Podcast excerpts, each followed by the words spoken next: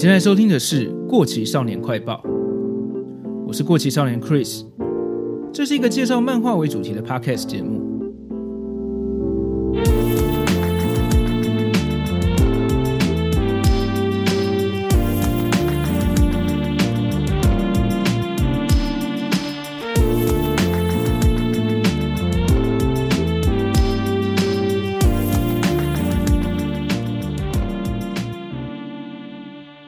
大家好，不好意思，这集又让大家等这么久了。最近在 Apple Podcast 上面，终于又有新的五星留言了，是一位昵称叫 HYC Long 的听众说，听到了一些老漫画的名称时，就会像坐着小叮当的时光机，回到那一幕幕如胶卷底片般的显现在脑海中。非常感谢你的留言哦，我也非常有同感。我每次在思考要做哪部漫画的内容的时候，就是看着我书柜上的老漫画。找一些很久没拿出来看的作品重看，看着看着，除了回想起剧情，连我当年买这些书那个时期的回忆也都回来了。如果大家还有对哪些老漫画有兴趣的话，欢迎随时留言跟我说。如果我刚好有看过，就可以来做一集，大家一起来怀旧一下。像今天的主题也是非常非常老的漫画，我的听众当中有看过《死亡笔记本》跟《爆漫网》的人一定非常多。但是有看过九零年代就不太热门的《幸运超人》这部漫画的人，可能就比较少一点。如果有看过《幸运超人》，而且还有听过他的作者浦生阳，就是《死亡笔记本》的原作大场东这个传闻的人，可能就更少。看过《幸运超人》的话，当你第一次听到这个消息的时候，应该会跟我一样惊讶，因为《幸运超人》的故事内容实在是非常的愚蠢，充满了很幼稚的搞笑桥段。他的目标年龄层大概是设定给小学低年级左右的孩子所看的漫画，所以有点难想象像《死亡笔记本》这样一个复杂的斗智剧情，跟《幸运超人》会是同一个作者。因此，这一直是一个传闻，并没有完全的被证实。但是，就目前已经有的线索来看，总之我是相信。在今天的节目中，就跟大家一起来看看有哪些证据支持这个论点吧。在这之前，先让我花些时间跟不知道《幸运超人》的听众介绍一下这部非常白痴的搞笑漫画吧。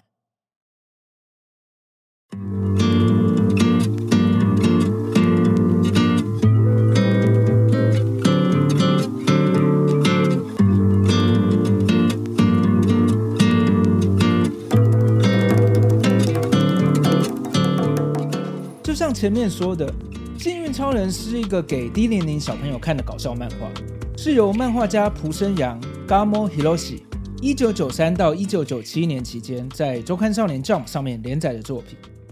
台湾这边是由大然出版社代理的，但是大然版的名称不知道为什么却被翻译成《咸蛋超人》，可能只是外形跟特摄片《超人力霸王》也就是《咸蛋超人》有一点点的相似吧。主角追手内洋基是全日本最倒霉的国中生。每天过着非常不幸的生活，在第一集的时候就被外星人的飞碟因为交通意外把他压死。就在他灵魂出窍的时候，遇到了幸运超人。幸运超人借用了他的身体来到地球上对抗外星人。追手内洋基复活之后，只要吃了吉利果，就可以变身成全宇宙最幸运的幸运超人。他完全没有任何实力，但总是可以靠着最强的运气打败敌人。例如，本来想跪在地上求饶，却因此躲过敌人的攻击；发出了软绵绵又射歪了的光束，却可以无缘无故被反射到敌人的弱点等等。其实听起来都是些很烂的梗。故事的前两三集几乎都是这样的套路，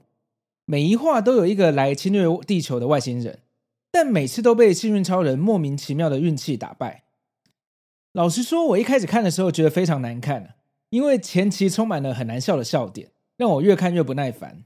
而且作者蒲生阳的画技实在是非常的低下，他只有办法用非常简单的线条来设计角色。整体来说，不管是故事还是画面，都有一种很幼稚的感觉。不知道大家听到这边会不会觉得有点奇怪啊？通常我节目中介绍的漫画都是我很喜欢而且有买来收藏的作品。当年一开始，我的确不太喜欢这个作品。我的书柜上也的确没有这套幸运超人，但是我表哥买了一套。小时候每年过年或是暑假的时候，我都会跟着家人回老家住一阵子。这种时候，我大部分时间都是躲在表哥的房间看他的漫画。这套《幸运超人》最后就在我没有其他漫画可以看的时候，慢慢的看完了。先说结论，《幸运超人》到中后期的部分，我渐渐的觉得还蛮有趣的，尤其是在第二部英雄协会篇开始之后，脱离了前面重复使用烂梗的套路，逐渐摸索出一套搞笑手法。我觉得这样的手法是很成功的转型。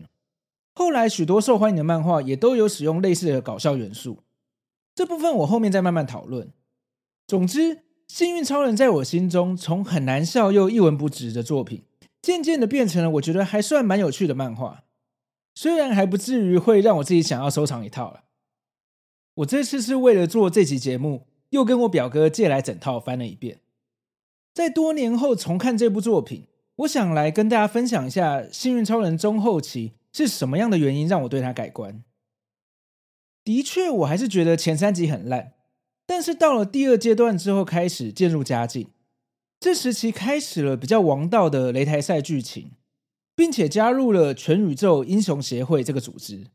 比一拳超人还早了十几年，就有英雄协会跟英雄执照、英雄证书的概念。所以这时候开始有了各种新的超人角色加入，例如巨星超人、努力超人、友情超人跟胜利超人等等。每个角色都有很鲜明的个性。刚刚提到的努力、友情、胜利，不就是 Jump 漫画八九零年代最常看到的三大元素吗？其中的努力超人就是一个非常死脑筋，每天都很努力练习做各种特训的英雄。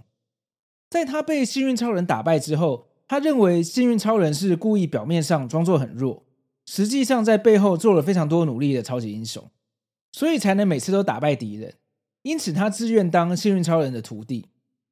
而没有实力又贪生怕死的幸运超人也很开心，有个实力高强的徒弟能够使唤，就不用自己出手面对敌人。而努力超人的两个哥哥友情和胜利也分别有很有趣的白痴设定。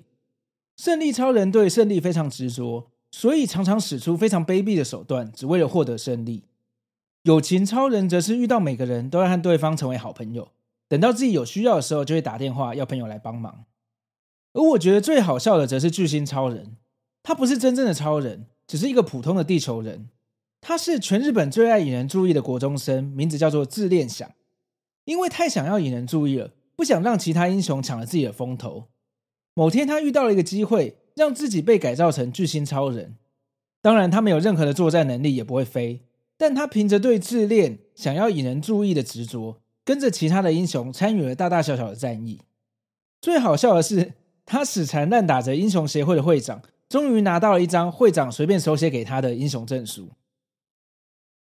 上面几个角色都有很明确的个性设定，而我前面提到这部漫画中期之后的搞笑，就是根据角色的个性来发展各种无厘头的台词跟桥段。像幸运超人贪生怕死的个性，随时都在想要怎么逃跑或是投降，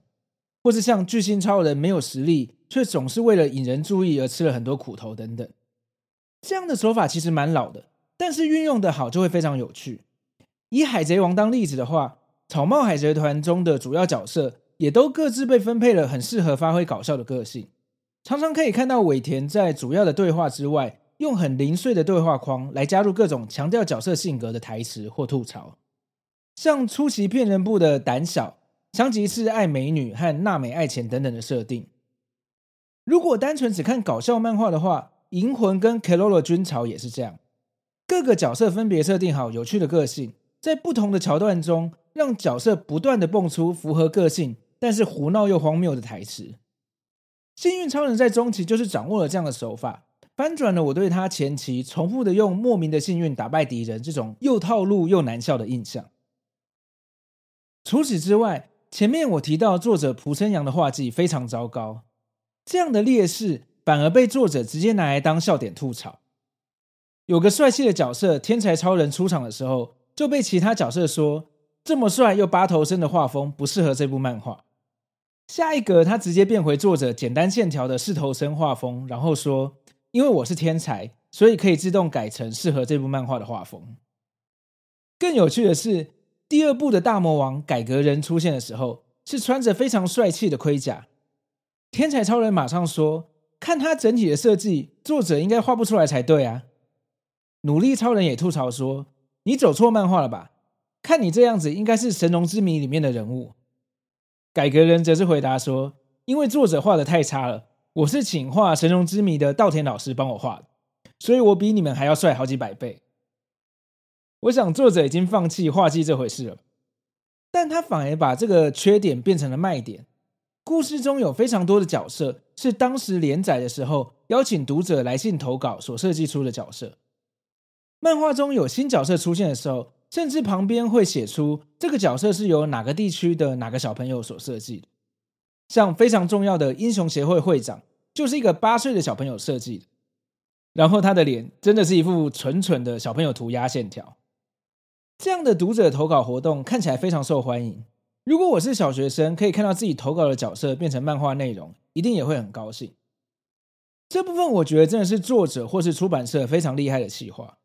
把自己的劣势转化成另外一种卖点，让我觉得作者蒲生阳其实是很有气化鬼才的，而且他应该也是个性非常白痴、爱开玩笑的人吧。网络上可以查到一个有趣的趣闻，就是有一位绘师提到。在多年前，曾经当过很多漫画家老师的助手。他说，跟着蒲生阳老师工作是他助手生涯最轻松的一段时光。一周只要工作两天一夜，薪水又给的比其他老师还多。工作期间吃饭还可以报公账，但是唯一一个很大的缺点就是买东西报公账的时候会觉得很羞耻。原来是蒲生阳老师把自己工作室的名称取名叫做“全宇宙英雄协会”。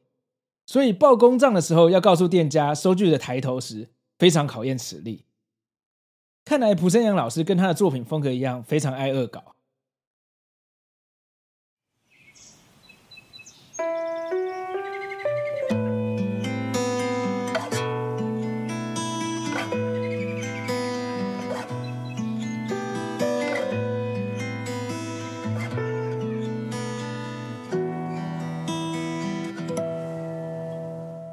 下来就来聊一下有哪些证据可以证明大场东的真实身份就是《幸运超人》的作者浦生阳吧。二零零三年以《死亡笔记本》原作者出道的大场东，真实身份一直很神秘。当时集英社跟杂志的报道都是以新人作家的身份介绍他，但是像《死亡笔记本》这样缜密的剧情，看起来真的很不像是新手的作品。另外，像二零零八年的《爆漫王》里面。不时拿一些集英社里面的真实编辑人物出现在作品中，感觉大厂应该是很熟悉集英社编辑的老鸟。而且业界本来就曾经有同一个原作者用了七八个不同的笔名出了很多热门漫画的例子。关于这个传奇人物，我之后应该会在另外做一集跟大家聊。所以大场东就是蒲生阳的说法，一直都陆续有一些谁谁谁爆出了这样的料。然后集英社不承认也不否认的传闻，还有《爆漫王》男主角真诚最高的叔叔是一个画技不好的漫画家，唯一代表作是一个搞笑的英雄漫画，画风也跟蒲生阳相似，被认为是影射蒲生阳和他的代表作《幸运超人》，这也是大厂和浦生可能有关联的一个说法。但我觉得这些似乎都还没有办法明确的证明他们是同一个人。以下三点是我自己觉得比较有可信度的证据，分享给大家一起来看看。第一个是《爆漫王》单行本第一集的封面，是主角坐在书桌前的画面，地上堆叠的一堆漫画中，最上面的一本就是《幸运超人》的漫画。当然，《爆漫王》还有很多集数的封面都有出现过别的漫画，像《海贼王》《火影》《死神》，都曾经出现在《爆漫王》单行本的封面中。但是你想想看，《石火海》这三套漫画都是曾经被称作 Jump 三本柱的超级热门的作品，而且他们大红的年代差不多都是在九零年代后期，横跨两千年之后。只有《幸运超人》是九零年代初期，而且其实也没有那么热门的作品。那个时期代表性的少女漫画有《七龙珠》《又有白书》跟《灌篮高手》等等吧。所以在二零零八年的《爆漫王》中。还会记得《幸运超人》这样一个人气不算太高的作品，让它出现在封面中，感觉真的很像是一个彩蛋。第二个线索是，《暴漫王》中的附录有出现过很多次大厂和小畑健各自画的分镜稿对照图，其中可以看到大厂的画风跟蒲生阳非常相似。这部分我会把一些对照图放在 IG 跟脸书上面，大家可以去看看他们角色的眼睛和眉毛的部分，真的很像是出自同一个人的手笔。另外，蒲生阳在二零零八年的时候有出版一系列的儿童绘本，这时期蒲生的画风不能说有进步太多，但跟大厂的分镜稿又更相似了。这个儿童绘本除了有大厂东在书腰上推荐这个绘本，甚至绘本的内容中还有出现新世界的神、死神陆克、苹果跟笔记本等等死亡笔记本的元素。我相信你们如果有去对照一下这些画面。也会觉得两人的画风非常相似。第三个，我觉得目前可信度最高的证据是，蒲生阳的儿子曾经在网络论坛上说出过“蒲生阳就是大厂东”这样的发言。二零零七年，在日本知名的网络论坛二 CH 上面，有人发了一篇文章，标题是“我的父亲是某位漫画家，我会用圈叉回答你们的问题”。这是这个论坛常会出现的文章类型。底下的留言就开始像玩海龟汤一样，一直问问题，直到大家猜到是哪位漫画家。终于在第七十八楼有人问是不是蒲生阳，发文的人回答了圈。接着在九十三楼有人问蒲生阳就是大厂东吗？他也回答了圈。当然，网络上的发文很有可能是假的，自己跑出来自称他是蒲生阳的儿子，这样的话不一定能相信。但是在这篇回文中，这个人有提到，蒲生阳即将要推出一本儿童绘本，是以拟人化的裤子当做主角。另外也有提到，爸爸正在规划一个以漫画家为目标的男孩和以声优为目标的女孩的故事。这一听就是爆漫王的剧情嘛。但要注意的是，这篇文章是在二零零七年发的，蒲生阳在二零零八年真的出版了这本绘本，而爆漫王也是在二零零八年开始连载。所以他说的线索后来都被证实了，所以我相信他真的是蒲生阳的儿子。网络上现在都还找得到这篇文章的重点整理，虽然是日文的，但直接用 Google 翻译翻译整个网页，还是可以看得懂很多人的提问跟他的回答，还蛮有趣的。以上三点就是我认为比较有可信度的证据，不知道你们觉得是不是呢？如果是从来没有看过《幸运超人》的人，有兴趣的话，也可以去找来翻一下。不过我先说，我还是觉得前三集的内容非常非常的烂。如果能撑过去的话，你会发现这部很有年代感的搞笑漫画，还是有它吸引人跟很热血的地方，也还算是值得一看。好，今天的节目差不多到这边。如果你喜欢的话，非常欢迎在你收听的平台上订阅这个节目，也欢迎把这个节目推荐给你的朋友。如果方便的话，请在 Apple Pocket 上给我一个五星好评，也欢迎追踪我的 IG 跟 FB 粉丝团。这里是《过期少年快报》，我们下次见，拜拜。